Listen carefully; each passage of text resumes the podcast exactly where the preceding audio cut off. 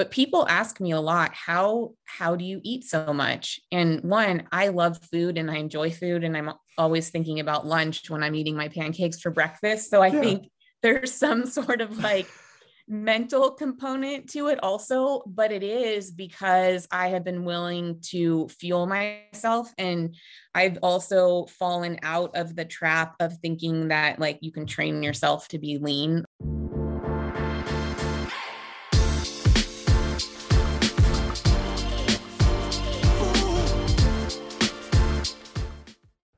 This episode of the Smart Athlete Podcast is brought to you by Solpre, skincare for athletes. Whether you're in the gym, on the mats, on the road, or in the pool, we protect your skin so you're more comfortable in your own body. To learn more, go to solpre.com. Welcome to the Smart Athlete Podcast. I'm your host, Jesse Funk. My guest today um, has been a pro in a lot of different sports. She was a former pro Xterra triathlete and raced a number of years being a pro road cyclist. Currently, she's racing gravel cycling professionally. She has her master's degree in exercise physiology She's the founder and current VP of Product and Community Development at JoJé Bar. Um, and she tells me she's known for consuming a lot of pancakes. So we're going to have to ask about that. Welcome to the show, Jess Cerra.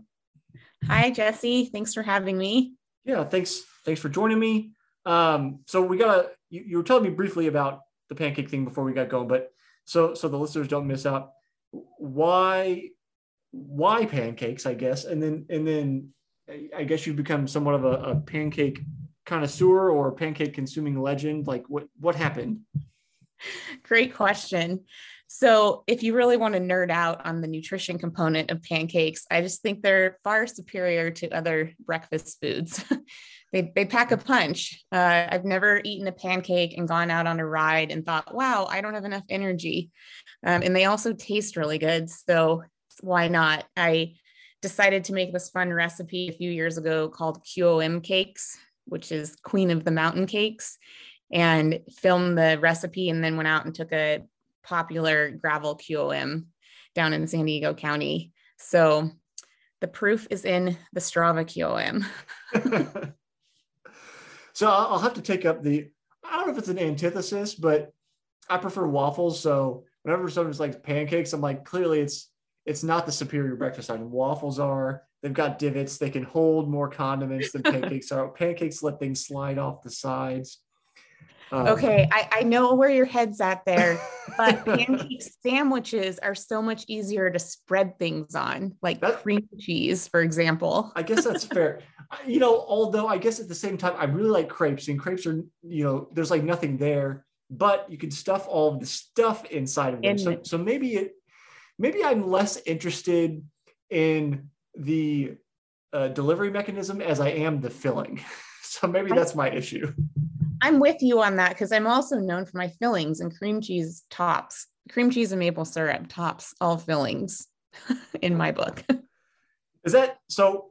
Um, we'll we'll dive straight into JoJé. We'll come back to the racing because I've got questions about racing. But is that where I think one of the flavors, if I remember right, uh, is uh, pancakes and bacon. Is that is that accurate? I was just going to bring that up that I love pancakes so much that I made one of my energy bars into a flavor called pancakes and bacon. And there's no real bacon in it because that would be weird to have bacon in a bar that is wrapped in on a shelf. But we use a vegetarian uh, liquid smoke and real maple syrup. So it creates the illusion of the smoky bacon and the maple from the pancakes and it's really good. So I have to ask about like the origin of, of, why it is. So I I just I actually just ordered one of the sample packs before we got on um, because I gotta take gotta take the show way back back episode two.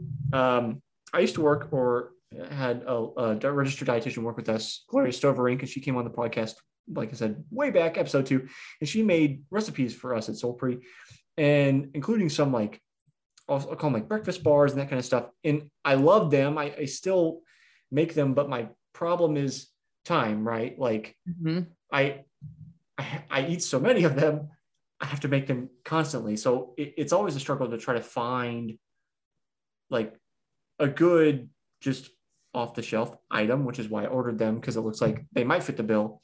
So it is it that time component that kind of made you go to that where you're like, I need to, you know, in your case, maybe make something ahead of time to have, or like, where did where did things get started? You, you bring up a good point because I think everyone tries to make bars in their home kitchen, and then at some point, it it is the time you have to buy the ingredients, do make the bars, wrap the bars, and then it's like we have so many good options now. And mm-hmm. I think I was a little bit ahead of the curve for the real food revolution and the real ingredient revolution, right. but I was still a home kitchen brand when I started it and it was exactly what you're saying. I there wasn't anything on the market that was delicious. I love cookies, I love baked goods. Uh, and so I just wanted to create something that felt homemade. And in doing so, I sort of reinvented how bars are made, and we actually do bake them in a convection oven. So it rather than just like extruding or pressing them, and that's what gives them that unique texture.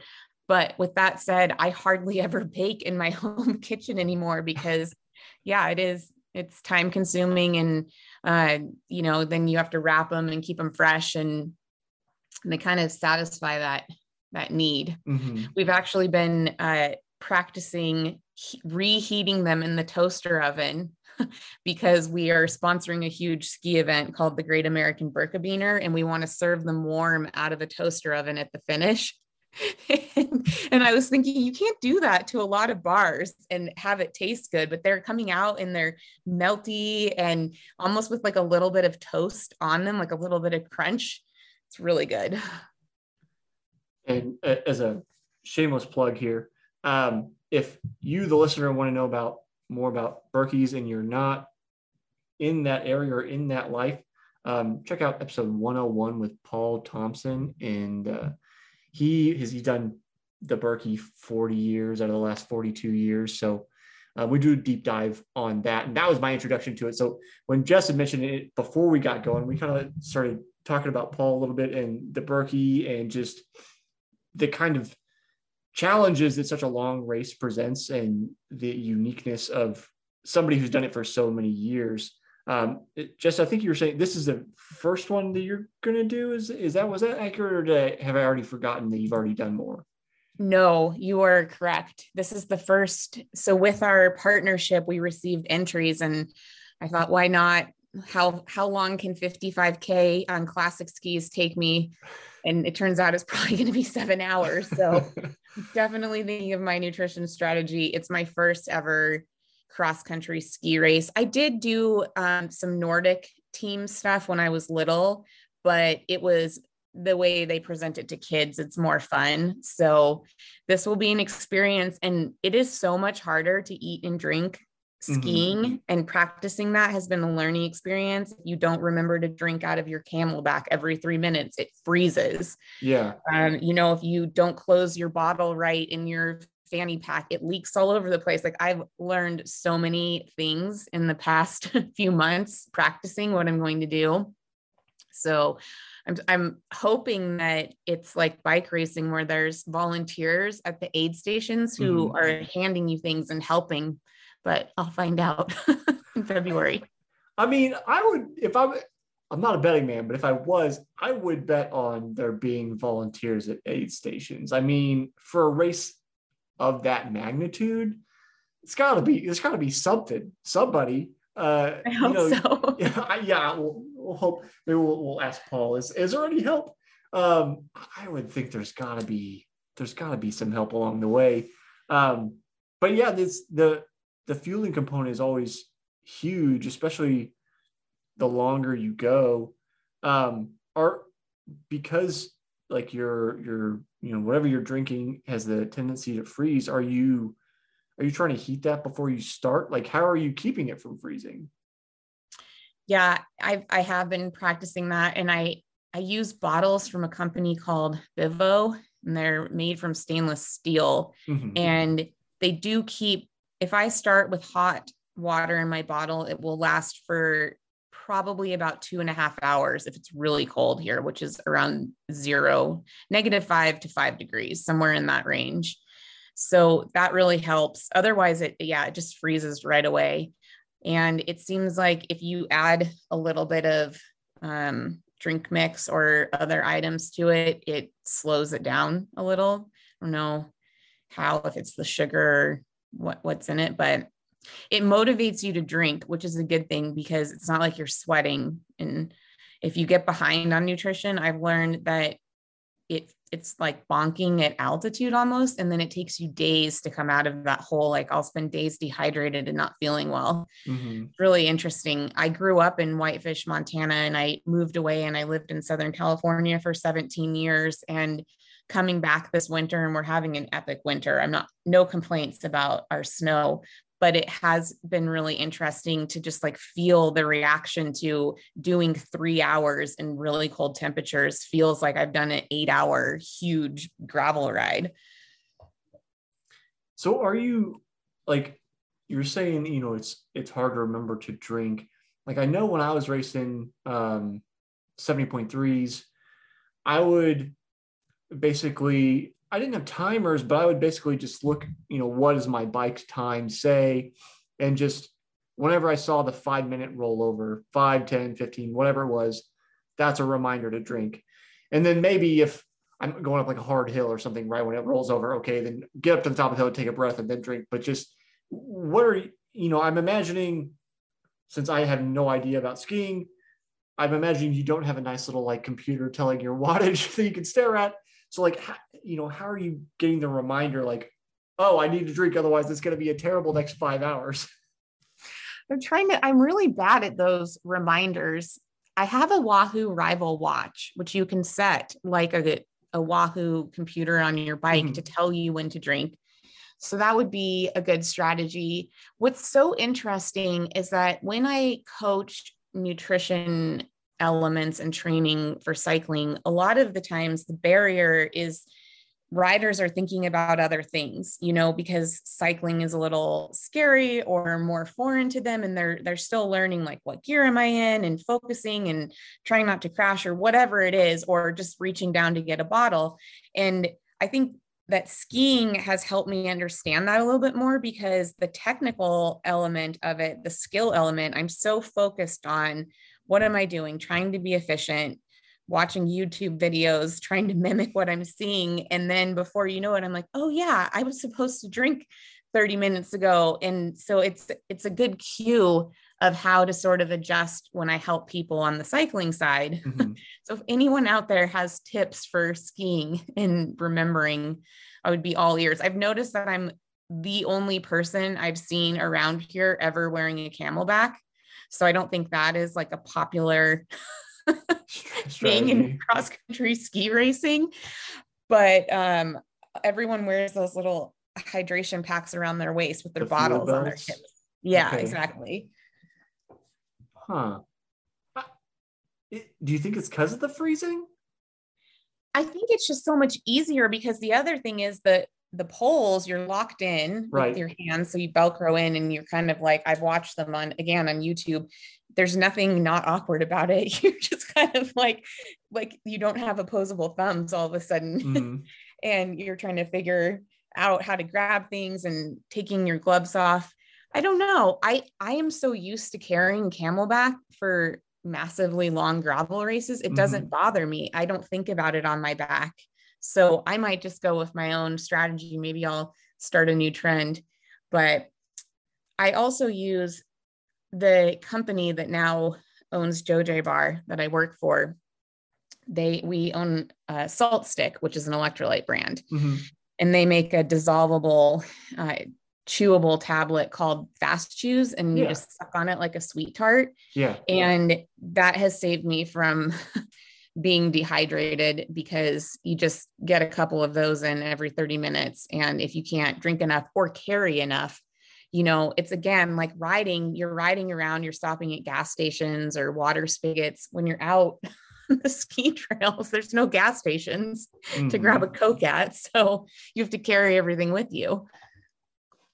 Yeah. And that's, that's, I, have looked because I'm working on a new sports drink. I've actually looked at all the products they make, and it's a, they make some really um, novel solutions. That mm-hmm. that's that's the thing that like, and it doesn't bother me that I'm coming out of sports drink. I'm not doing the same thing that they're doing, but just like people in general, people fuel differently. So it's like it's cool to see people making different products instead of just making like a Gatorade clone or whatever. Or it's like their Gatorade's already big Gatorade. Like let them do that thing yeah. and figure out what other people need. Um, like that. Like one thing I thought about, um, I, am sure you've had gels at some point in your life. Um, I imagine a, a massive number of them. Mm-hmm. I, I just I dislike the texture of them. I'm always like, why aren't they just a, like more liquidy? So like yeah. I'd love to make something that's a like more drinkable instead of you have to also drink with it. I think there's a few companies starting to do that to get on that kind of train. Um, but again, it's just like people fuel differently. So like, like maybe I like gels, but then somebody's going to be like, I want, you know, actual food. So they're going to take the JoJé bars with them, especially for the long stuff. I know when I talk to ultra runners, they seem more prone to say, I want like actual food or like solid food versus I want gels for a whole, you know, 10, 12, 15 hour trek. Is that, you know, is that your fueling strategy? Do you use a mix? Like what what is your your take on it? Well, it's really interesting that you bring that up because JoJé it's our roots are in cycling and mm-hmm. triathlon mm-hmm. and we recently attended the running event in Austin and I was a little nervous that runners wouldn't be interested or retailers in the running world wouldn't be interested in a bar. And it was completely the opposite. It was fun because to them we are a new brand. Mm-hmm. so that that aspect was really fun. And hearing that that just what you were saying is the trend w- was really interesting to learn that it and it's sticking around. It's not just a phase mm-hmm. in the running world. So and i'm very similar. I I don't know if I've trained myself well enough to be able to digest and handle a lot of real food on the bike. But also, I've learned enough about racing where in a short, really hard race, I'm not going to be eating a JoJé bar or a yeah. croissant. Like, right. it's not happening.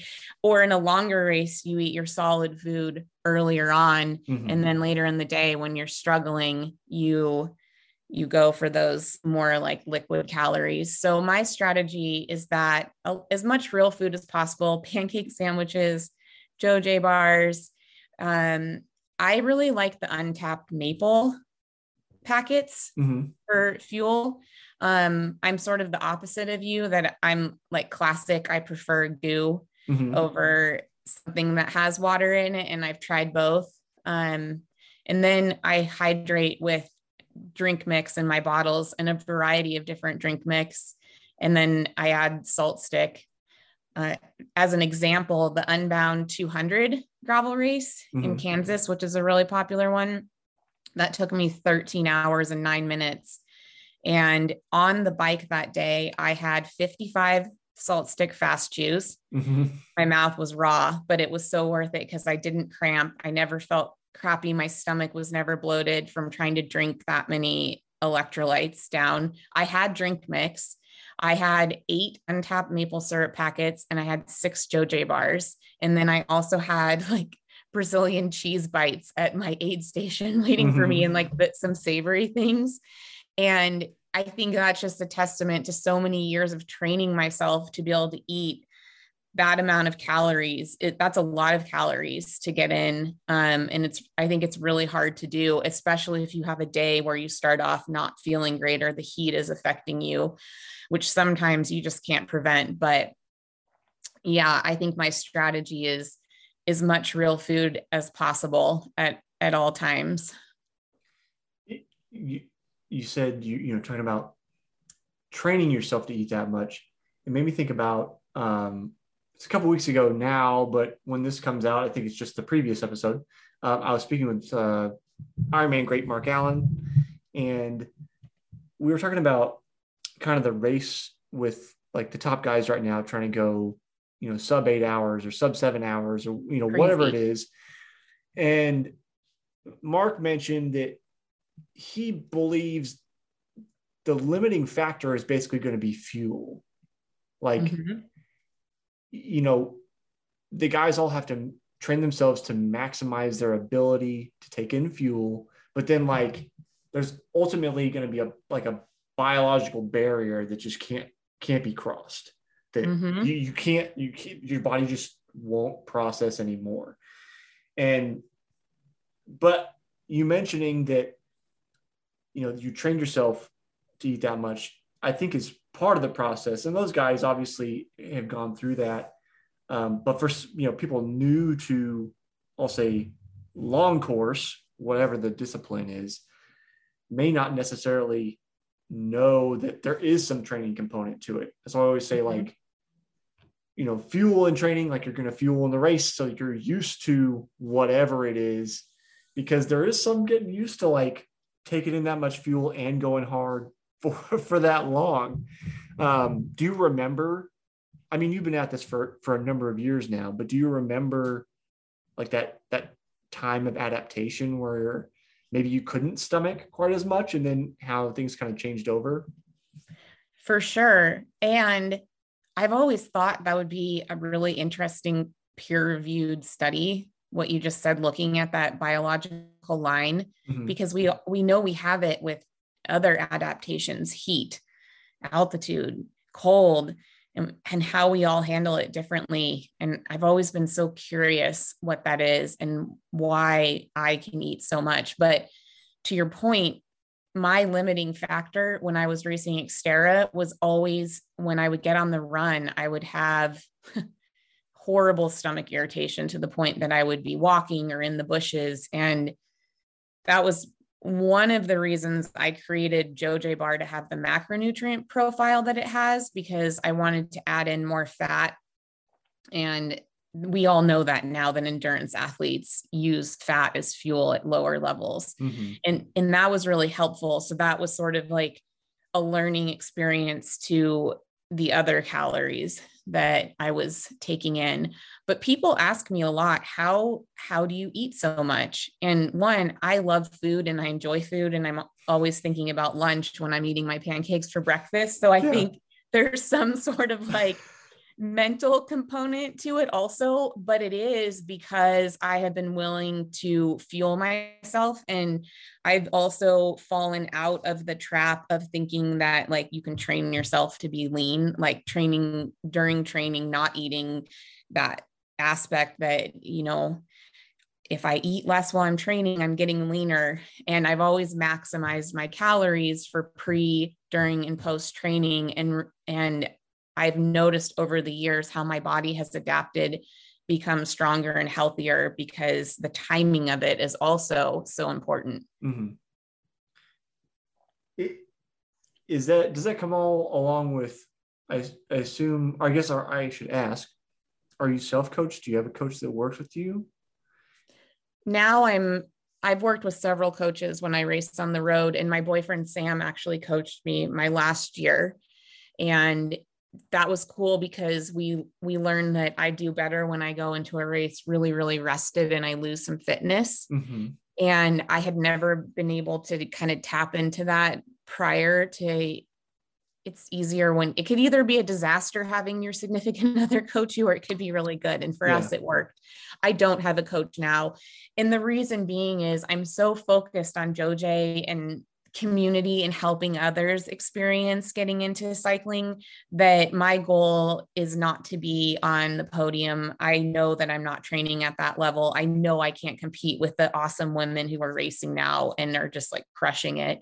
Um, and it would be unfair to think that the way that I train now would I would be able to compete with them. So um, for me, I've never really liked the numbers and the data and the coaching behind racing. I've always liked the feeling and the connection of being outside. And I'm a really hard person to coach because if you give me a workout, it's kind of 50 50 how it goes. If you tell me to go on a hard group ride with a bunch of pro men, you're going to see power numbers off the chart because that's that's where I thrive, like efficiency and scrappiness. And I, I'm just I'm not super strong by the numbers. So it, yeah, I don't like having to put stuff on training peaks and report to a coach, which is probably why I'm not setting my Wahoo watch to tell me to drink.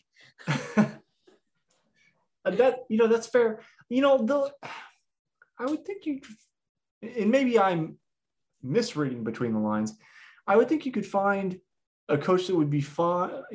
I know everybody wants to quantify the hell out of everything nowadays, um, but uh, I would think you'd find somebody who could understand and be cool with the like qualitative side of like just this is how I feel, this is the environments that I thrive in, like adapting to you as an athlete versus being like, this is my program and you'll follow the just you know what I mean? Like there mm-hmm. there are different styles, and I, I know I often preach like, yeah, we've got all these watches and gadgets and everything, but like, and you know, knowing my power numbers helped me become a better cyclist. That's that was my weakest discipline in in triathlon. But despite all that, like it still comes back to like rate of perceived exertion to me, and being comfortable with how you feel. So I think you could find you'd be able to find somebody that would that would jive with you on that you know that front. To be fair, when you have athletes like me, the issue always becomes: Are you getting enough recovery? Mm.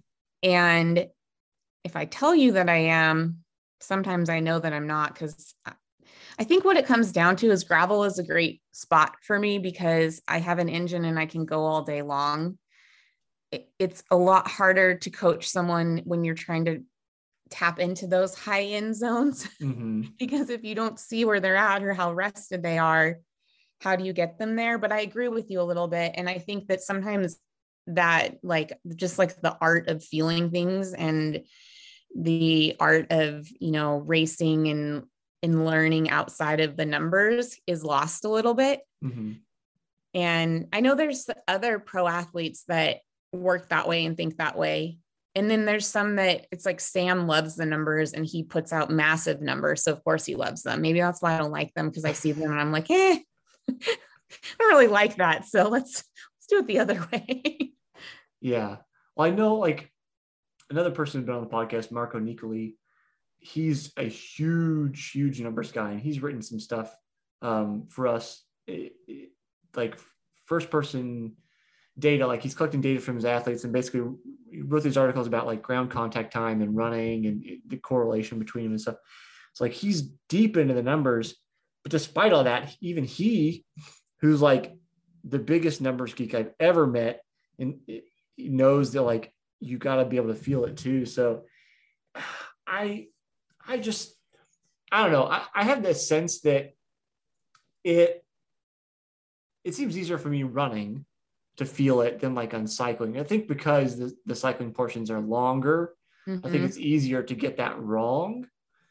Um, but it definitely plays a big part, like when I was swimming or if I do swims. I mean, I'm staring at the bottom of the pool. Like, what else do you have to focus on? Like, yeah. how do I, how do I feel? I know. So, but so I don't know. Uh, but but that does make me want to ask. I, I had this on my list to ask you. Is like, how do you how do you juggle everything? You know, there's everybody talks about like hustle culture, and you got to be busy all the time, and it seems like you probably are busy. Um, but I also there's also kind of like some pushback now against that. Um, so how do you keep it all together? I guess that I get this question a lot, and I think I'm evolving how I deal with all of it. Mm-hmm. One thing that I learned last year is that quality over quantity is okay, and to allow myself the ability to start setting boundaries and saying no sometimes, and people understand. I'm really hard on myself, and I hate saying no, and I want to say yes, but when it starts to affect like your mental and emotional health, you sometimes just have to say no to things. So I've I've learned that and I've also learned that I can't do everything in a given week and some weeks are really really heavy on the work side. Like this week my flights were canceled to go mm-hmm. to the production kitchen for Joe Bar and we had to send someone else who could get there and we were up overnight on the phone overseeing the graveyard shift the last two nights. And so obviously I'm not sleeping. I'm not going to focus on Birkie training this week. Right. And I'm not going to feel bad about it. So I've learned that you carve out that time to allow yourself to kind of teeter totter back the other way. And so next week, I'm taking two PTO days and I'm riding my bike down the coast of California for four days. So I'll get that time next week to kind of swing back. And it's it's the same with I think something we don't talk about a lot with athlete and work balance is the aspect of social and family components and how important that is. And as athletes, you get in that mode where it's like you're so selfish and you think about your food, your sleeping, your training, and like anybody that gets in the way of like you going to bed at 8 30. you're just not accepting that. And then you hang out with friends one night and you're like, whoa, okay, I really need this. It's healthy and it feels mm-hmm. good and it's fun. Um, so my point is, is that I said on another podcast this year I have a whiteboard. I'm actually staring at it right now.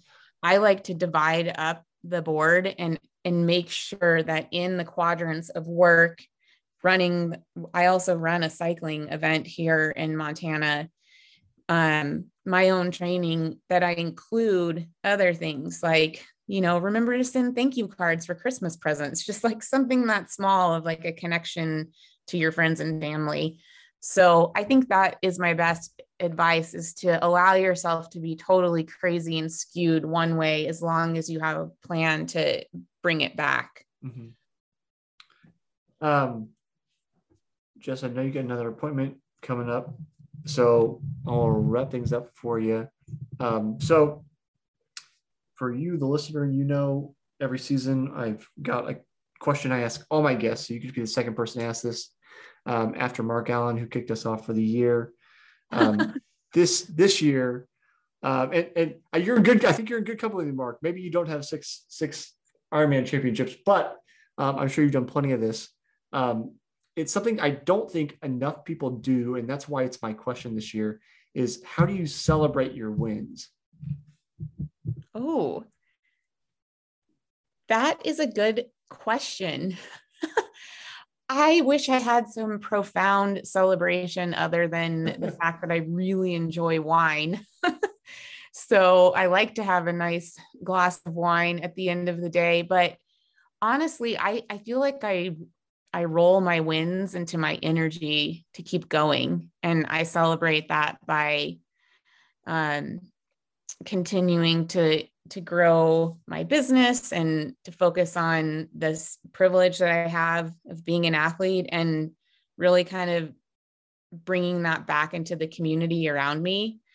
I think that the biggest win in my life is that I've had so much support from sponsors and friends and family and brands and people that were willing to help me race on the road and grow this event. And so what feels really good and celebratory to me is sharing it. And this year we mentored four high school girls who did our event, The Last Best Ride, and watching them get bikes and equipment from my sponsors. And as 15 year olds complete this amazing event, that to me is a huge, a huge celebration. So I think I'm really focused on yeah sharing all of the the good things that have been shared with me I'm glad that's the question this year. Um, I know I'm terrible at celebrating my wins, which is why a friend suggested that question for me. Um, so I'm sure I'm going to learn a lot this year. I appreciate you sharing that. Um, Jess, if people want to see what you're up to, your racing, JoJé Bar, all that kind of stuff, uh, where, where can they do that? So my Instagram is at Jess Cerra, J E S S C E R R A on Facebook at Jess Cerra. JoJé Bar Instagram is at JoJé Bar. Our website is the same, jojaybar.com. We'll have a code in the show notes um, for 20% off if you want to head over to jojaybar.com. Yeah, if you're on YouTube, it'll be in the description. If you're on SoundCloud, iTunes, etc., it'll be down down where all that text is that talks about Jess and what she's up to and all that kind of stuff.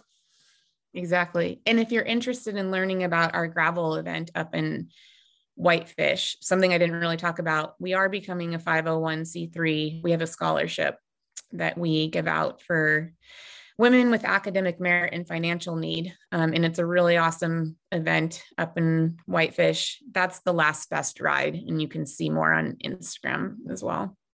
That's awesome. Jess, thanks for hanging out with me today. Thank you. I appreciate it.